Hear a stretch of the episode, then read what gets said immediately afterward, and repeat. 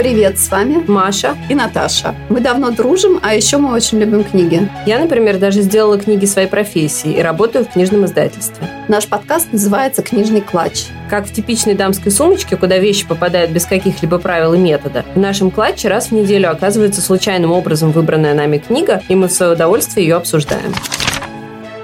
Сегодня мы поговорим о книгах о вампирах. Мечта любой девушки или отвратительный мертвый зомбак. Почему смерть одновременно отталкивает и манит? Девочки дают обзор отраслевой художки. Мы сегодня обсуждаем вампиров. У нас есть основная книжка. Это Дракула Брэма Стокера. Э, мы хотим остановиться на нескольких пунктах. Во-первых, это содержание.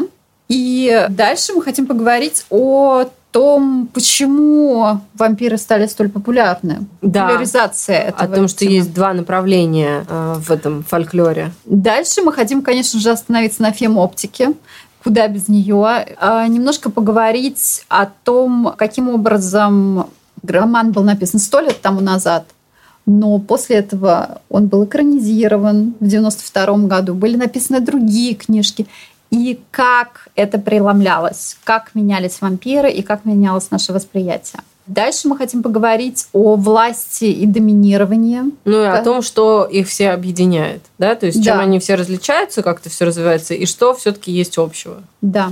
И, возможно, мы в конце поговорим о всяких разных смешных моментах в этой книжке, написанной с большим юмором, а некоторые вещи кажутся весьма и весьма... Мне кажется, как раз она написана вообще без всякого юмора. То есть на абсолютно серьезных щах я все происходит. просто смеялась в нескольких местах. Ну, Мне показалось, что автор стебется. Ну, обсудим. А, ну да. Итак, содержание.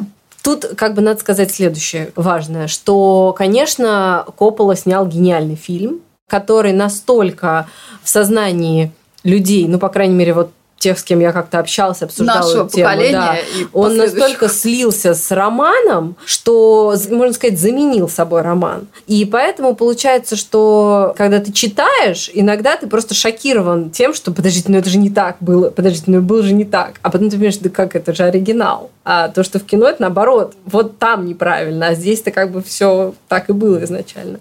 Потому что, конечно, есть существенные различия между сюжетом э, книги и сюжетом фильма, э, хотя э, не настолько существенны, как это часто бывает, когда экранизируют литературу. То есть вроде как на поверхности все идет достаточно параллельно. Но есть очень существенные различия. Роман вообще написан очень интересно. Там нет повествования от автора, а там все повествование идет вот именно как сейчас принято POV. От разных персонажей с их точки зрения описываются события. Это дневниковые записи, это письма, это какие-то телеграммы, это э, записи Журнал, в журнале, да, да каком-то, ну, врачебном. Да, врачебном, причем они аудио, которые потом типа перепечатаны. В общем, идея в том, что у каждого героя есть свой голос, которым он периодически берет на себя функцию рассказчика и со своей точки зрения это пересказывает. То есть примерно так, как сейчас очень часто используется в фэнтези, не знаю, там песни «Дай пламени» и так далее, и другие многие произведения. А начинается повествование с того, что э, молодой английский адвокат, причем он даже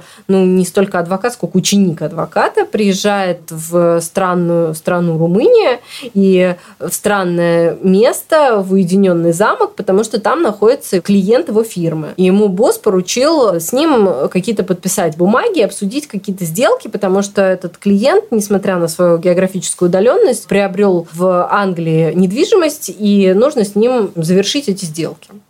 Он приезжает, и оказывается в тюрьме практически. Потому что он сразу понимает, что что-то странное. Он сначала это как-то пытается все рационализировать, но потом в какой-то момент он прекращает рационализировать и просто э, начинает воспринимать факты так, как они есть. Э, это тоже довольно интересно, потому что есть именно вот этот момент переключения с попыток типа все объяснить с точки зрения ну, современного в индустриальную практически эпоху английского человека из Лондона, который приехал, у которого, не знаю, там поезда, пароходы, мануфактуры и все такое, и вроде как э, совершенно современная э, действительность, и вдруг он оказывается в каком-то средневековье. И он сначала пытается это все объяснить со своей точки зрения, потом в какой-то момент он понимает, что это просто не работает, поэтому он отключается просто начинает воспринимать реально то, что происходит, так, как оно происходит. И это помогает ему ну, выжить. Выжить, да. Выжить и понять, что он полностью не подготовлен к реальности, надо ее просто воспринимать так, как она есть, и пытаться просто из нее спастись. Он попадает к этому человеку, графу Дракуле, который живет в уединенном далеком замке, и который говорит ему, что замок старый, э, нельзя заходить в кучу помещений, которые все закрыты на ключ, он не ест, он не пьет, но на него он тоже не накидывается. Да, на него он не накидывается. Ждешь, ждешь, ждешь это, а это все не происходит и не происходит. Да, да, да. В какой-то момент он все-таки видит, э, главный герой, что он не отражается в зеркале. Ну и, в общем, все это очень странно. Там в замке живут какие-то непонятные женщины, которые... Живут в кавычках. Да, которые не отбрасывают тени, которые в какой-то момент на него нападают, как он сначала предполагает с целью его вроде как соблазнить, но в какой-то момент э, он понимает, что они пьют его кровь. И, в общем, вот это все как-то описано достаточно сюрреалистично, то есть э, он пытается это осмыслить, у него это не очень получается, поэтому странное немножко описание, но, в общем, в конечном итоге он понимает, что ему надо бежать просто, потому что иначе он умрет. А у него в Англии любимая девушка, на которой он хочет жениться. Да и вообще у него как бы там будущее, планы и так далее. А тут происходит как это совершенно чертовщина. В общем, в какой-то момент ему удается сбежать. Он проявляет совершенно невообразимое мужество. Он спускается просто по отвесной стене. Он в ужасном физическом состоянии. Он истощен, он потерял очень много крови и так далее. Но, тем не менее, ему удается каким-то совершенно загадочным образом сбежать. Причем Дракула его не собирался изначально отпускать. Он собирался его скормить женщинам. Ну, и, и себе, да. То есть он собирался его убить. Но ему удается сбежать. Он э, добегает до какого-то монастыря, куда он вызывает к себе свою невесту. Там они женятся и вместе возвращаются в Англию. Тем временем невеста в Англии находится, и там тоже происходят какие-то непонятные события. Она вообще сама бедная, э, она учительница, но у нее есть богатая подруга, которая живет со своей матерью. К этой подруге сватаются трое мужчин. Об этом я расскажу подробнее. Это очень смешная ну, история. Да. Значит, к ней сватаются трое мужчин. Она выбирает одного из них и соглашается выйти за него замуж. А двое других предлагают ей свою вечную дружбу. И, в общем, она очень милая, невинная, совершенно прекрасная девушка, очень красивая, очень обаятельная, добрая, милая Короче, и хорошая. Вот. Но в какой-то момент она заболевает, и никто не может понять, что с ней случилось. А она еще лунатик. Да. да, лунатик, она ходит э, по ночам. Ну и все думают, что, наверное, ее плохое самочувствие связано с этим, но ей становится все хуже и хуже и хуже и хуже. И в конце концов один из ее вот этих поклонников, который врач-психиатр, его просит ее осмотреть просто с врачебной точки зрения. Он понимает, что с ней происходит что-то совершенно непонятное и приглашает своего друга, голландского доктора, которого зовут Ван Хельсинг. Ван Хельсинг появляется. Ван Хельсинг приезжает из Голландии, осматривает ее, и вот он как раз с самого начала говорит, что нужно отвергнуть все, что вы знали, и понять, что мы столкнулись с э, мистикой он понимает, что она потеряла кровь, и он проводит ей переливание, которое помогает ей какое-то время еще прожить. Сначала он переливает ей кровь своего вот этого друга-психиатра, потом кровь жениха, потом кровь третьего поклонника американца. Выгодно иметь несколько вот. женихов. Да, потом свою кровь. Он пытается сделать так, чтобы ночью к ней никто не проник, потому что он понимает, что ночью происходит вот эта потеря крови, которая, собственно, является причиной ее болезни. Он пытается ночью, чтобы ее кто-то постоянно охранял, пытается цветами чеснока ее окружить. На какое-то время, в общем, его эти титанические усилия ее удерживают, но в конце концов она все равно умирает.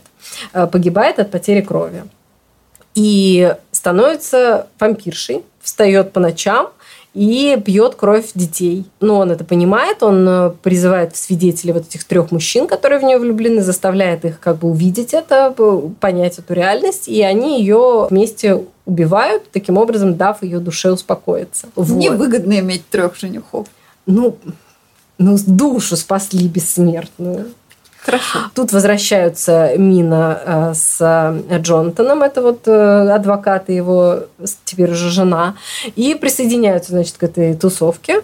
И тут э, выясняется, что Дракула который как бы является источником всех этих бед, о чем им сообщает Ван Хельсинг, который уже обо всем догадался, приезжает тоже в Англию, ну, как бы у него не вышло с подругой Мины, и он тогда решает э, превратить в свою служанку саму Мину. И ему это тоже удается, он проникает к ней, и там вот это единственная эротическая сцена, которая, собственно говоря, наверное, послужила источником вдохновения для Копполы, потому что там действительно описана совершенно невероятнейшая для того времени ситуация, что э, вот эти все мужчины врываются в комнату и застают Мину в тот момент, когда она прильнула к груди э, Дракулы и пьет кровь из раны у него на груди. То есть э, он попил ее кровь, заставил ее выпить своей крови. Она еще пока не превратилась в вампира, но в ней начинаются какие-то перемены. У нее, во-первых, возникает какая-то вот эта ментальная связь с Дракулой. Он ее пытается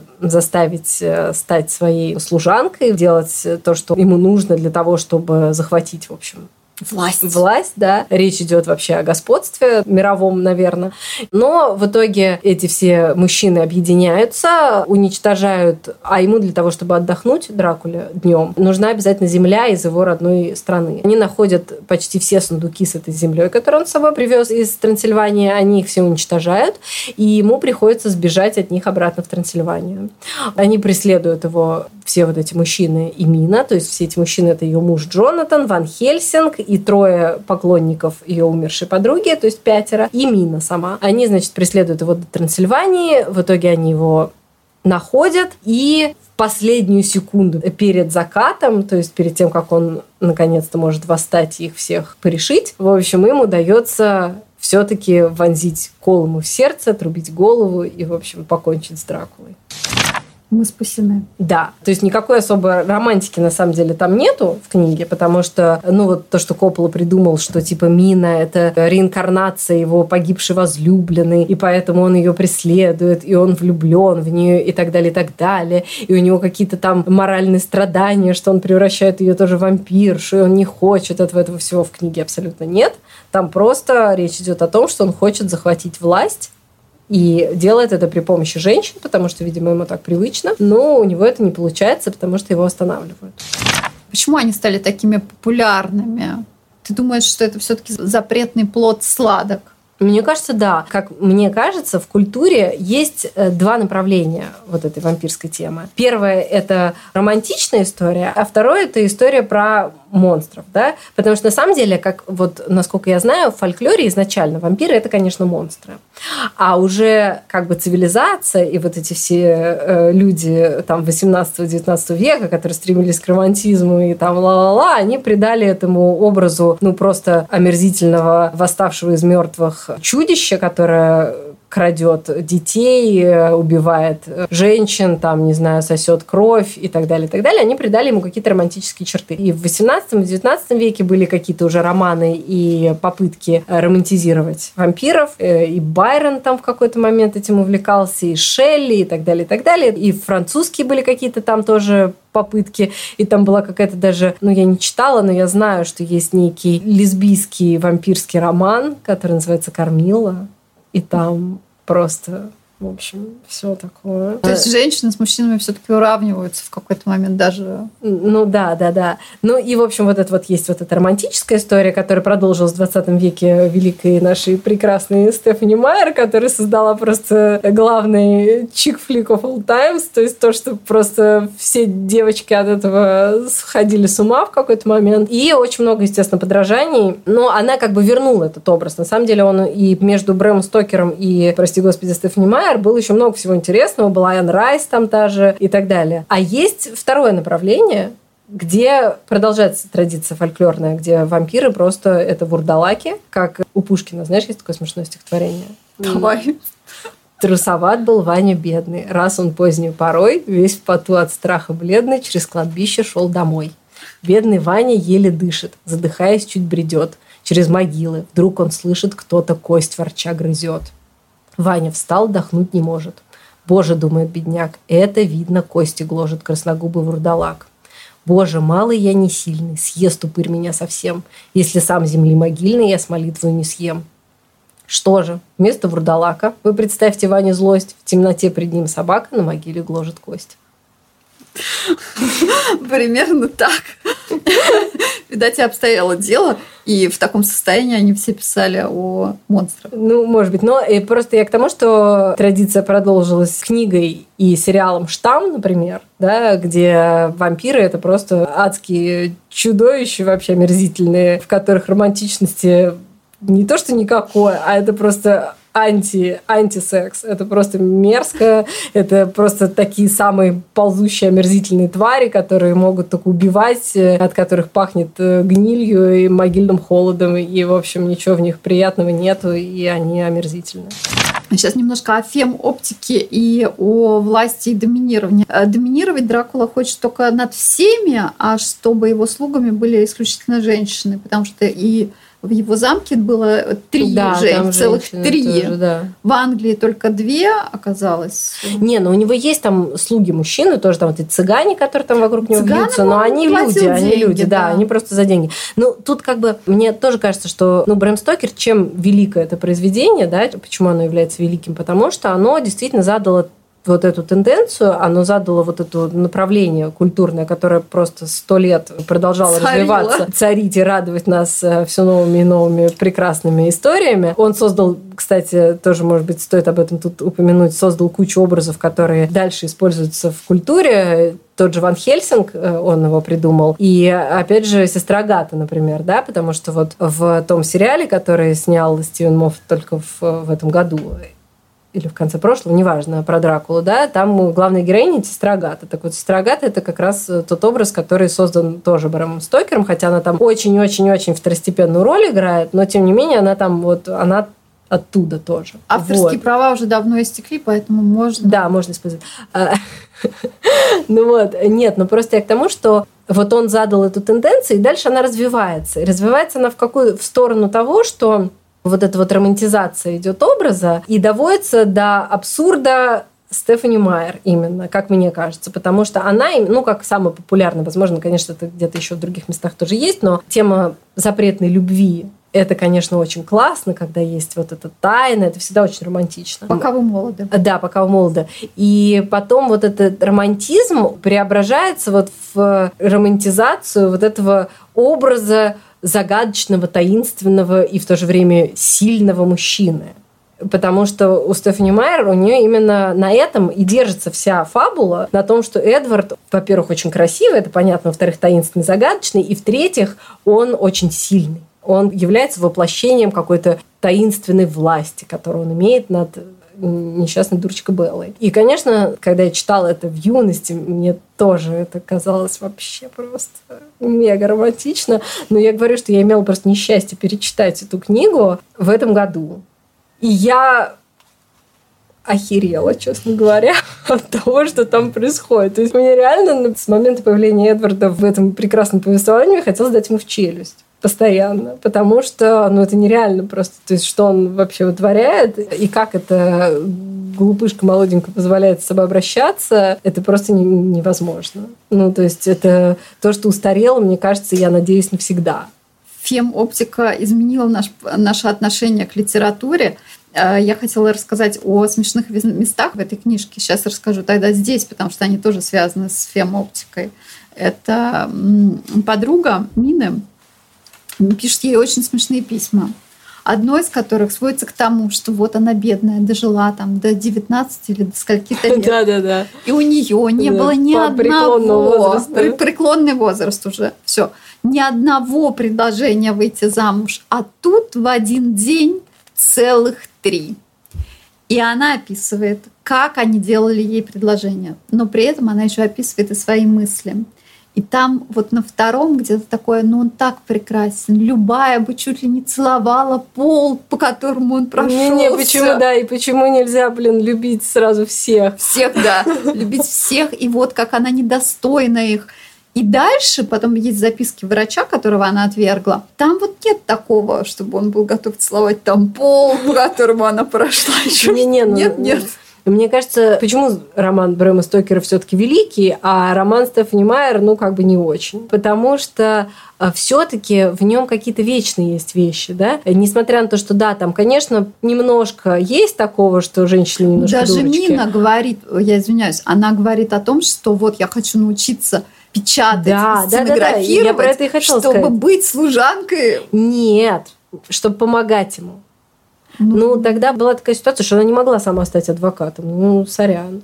Но там как раз э, подчеркивается много раз, что Мина очень умная, и что она много раз направляет этих мужиков в правильное русло, что она им подсказывает, куда нужно двигаться, и она разгадывает какие-то загадки, которые они не могут разгадать. И они ее слушаются все. То есть помимо того, что вот это рыцарственное, что мы типа там защитим эту несчастную девушку, которая, конечно же, без нас там, понятное дело, не справится, потому что она же слабенькая, и вообще она женщина. Помимо этого подчеркивается в нескольких местах, что не только они ее защищают, но и она им помогает очень сильно силы своего ума чего полностью, к сожалению, лишена наша Белла Суон. Да, ума там нету.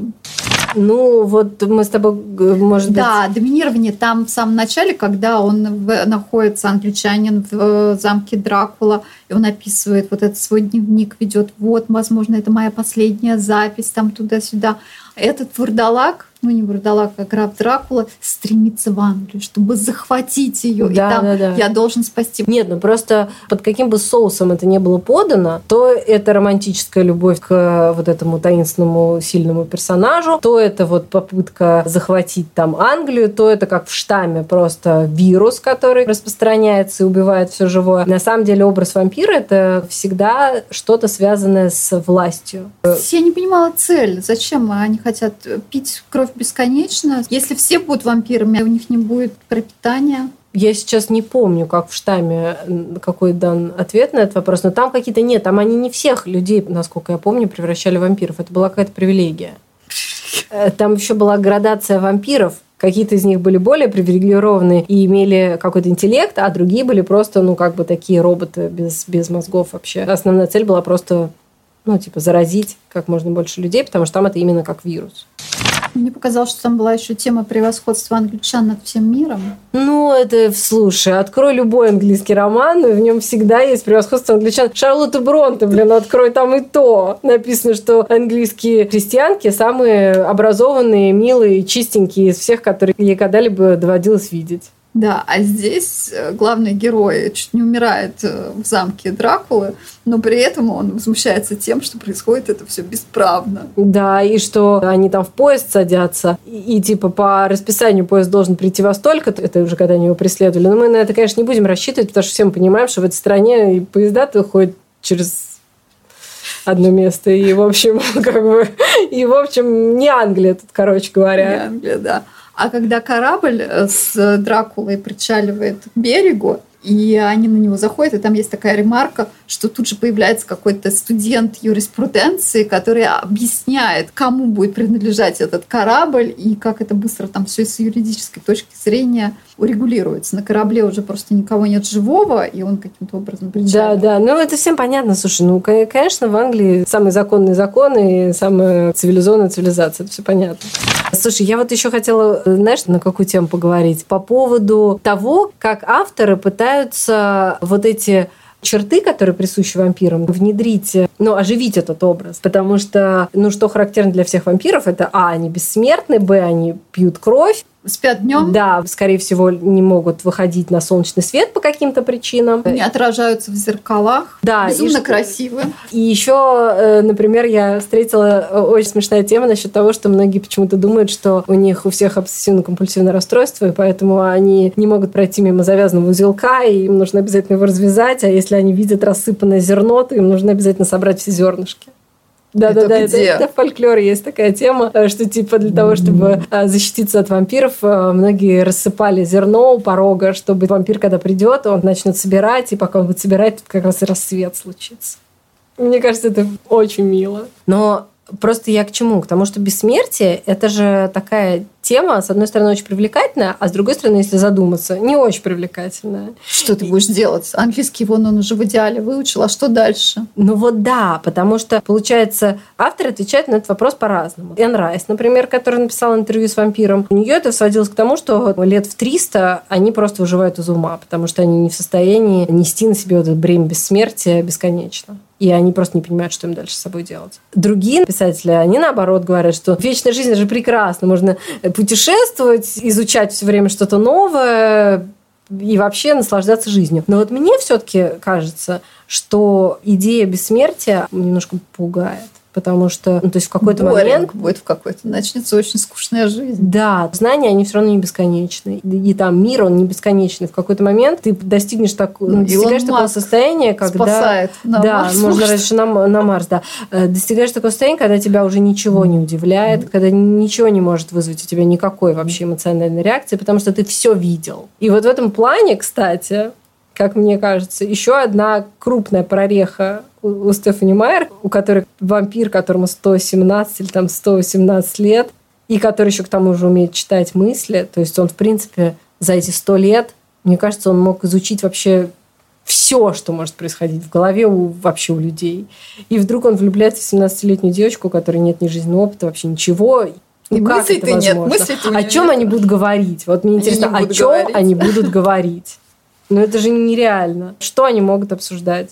Она же не может сказать абсолютно ничего такого, что его могло бы хоть как-то заинтересовать, потому что он уже слышал это в миллионах голов на протяжении вот этих ста лет. Ну, секс, конечно. А у них, кстати, есть секс? Да. У вампиров? Безусловно, конечно. Говорят, что очень крутой, надо попробовать. Окей. Но в Дракуле что-то нету. Ну, в Дракуле, вот я и говорю, то есть там есть вот этот один эротический момент, который, как мне кажется, послужил началом всей этой истории, которая дальше развернулась на протяжении следующих ста лет.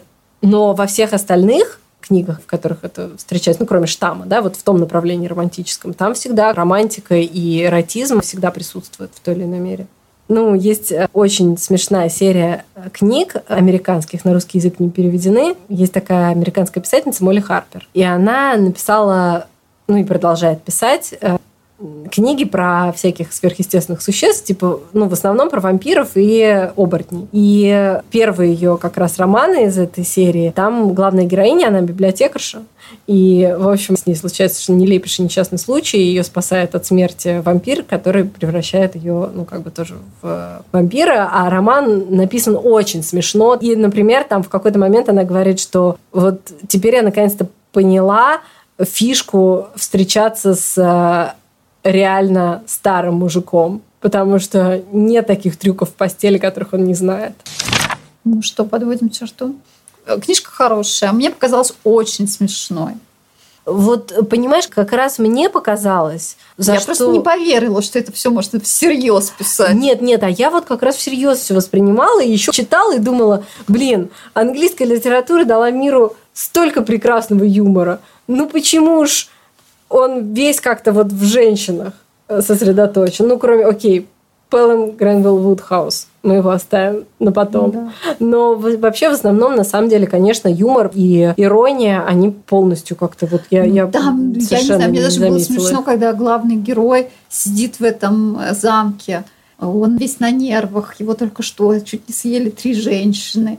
И он пишет свой дневничок. Вот, попишу в свой дневничок и, возможно, успокоюсь. А, И ну, это да. мне сил. Но Но- Это звучит так комично. Но это, наверное, да, с нашей современной точки зрения, то есть можно над этим как-то немножко поулыбаться. Но, с другой стороны, мне кажется, что Брэм Стокер это серьезно писал. И Такой прообраз селф-хелпа. да, но там, когда ты как бы и прочитаешь книгу, и посмотришь фильм, там есть, конечно, над чем поулыбаться. Вот опять же, тот же образ вот этого страшного вампира, у которого прическа в виде задницы на голове, она, конечно, ну, немножко так веселит. Или там фразы, э, когда ему этот э, Киану Ривз, э, очень смешно изображающий английский акцент, не очень хорошо получается, и он ему говорит, что типа, а почему вы не присоединитесь к моему ужину, на что тот ему говорит, я не пью вино.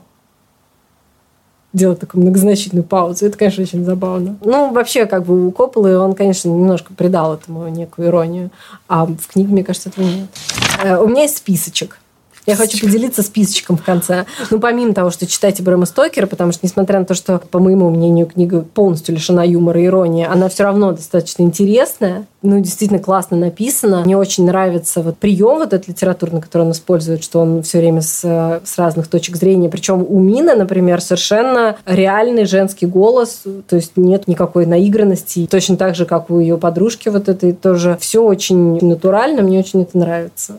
Ну, я не уверена. Ну, да, не, ну хорошо, окей, там с подружкой, конечно, есть места, когда ты думаешь, ну, блин. Что-то мужчина ну, себе льстил, льстил. Да. Так она не могла думать. Вот, но помимо Брэма Стокера я хотела перечислить еще некоторые книги, которые я очень люблю и которые, может быть, кому-нибудь пригодятся, понравятся и так далее. Я уже упоминала Энн Райс, Помимо интервью с вампиром, которое тоже прекрасно экранизировано, в главной роли Брэд Питт, Том Круз, Антонио Бандерас и прочие красивые мужчины. Она еще написала целый ряд у нее вообще это была как бы серия книг про вампиров, то есть они там гораздо менее романтичны, чем фильм, но довольно прикольные. Потом, ну, Стефани Майер, я уже как бы не буду упоминать, ее тоже, в принципе, интересно почитать, просто если, например, вы не очень хорошо знаете английский язык, то ее очень хорошо почитать, потому что там простой, как 5 копеек английский язык. То есть там просто на уровне третьего класса абсолютно. Если интересует эта тема, то, в принципе, можно прочитать.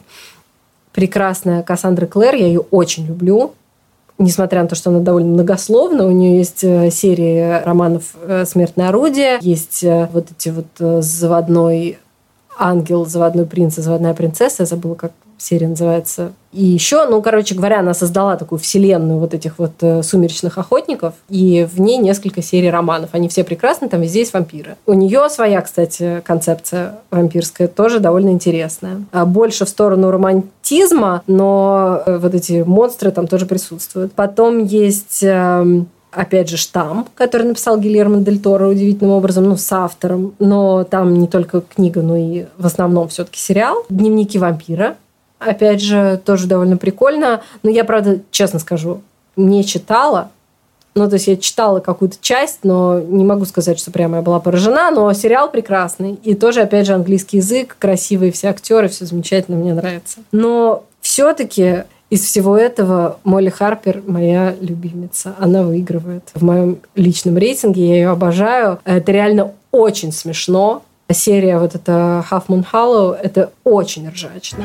И там прекрасный язык, прекрасная ирония, там замечательные герои, там замечательная динамика семейных отношений описана. Несмотря на то, что роман типа про вампиров, на самом деле они про жизнь и про то, какие отношения бывают в семье, про конфликт поколений, про отцов и детей, точнее, в ее случае матерей детей э, и бабушек. И, в общем, очень рекомендую.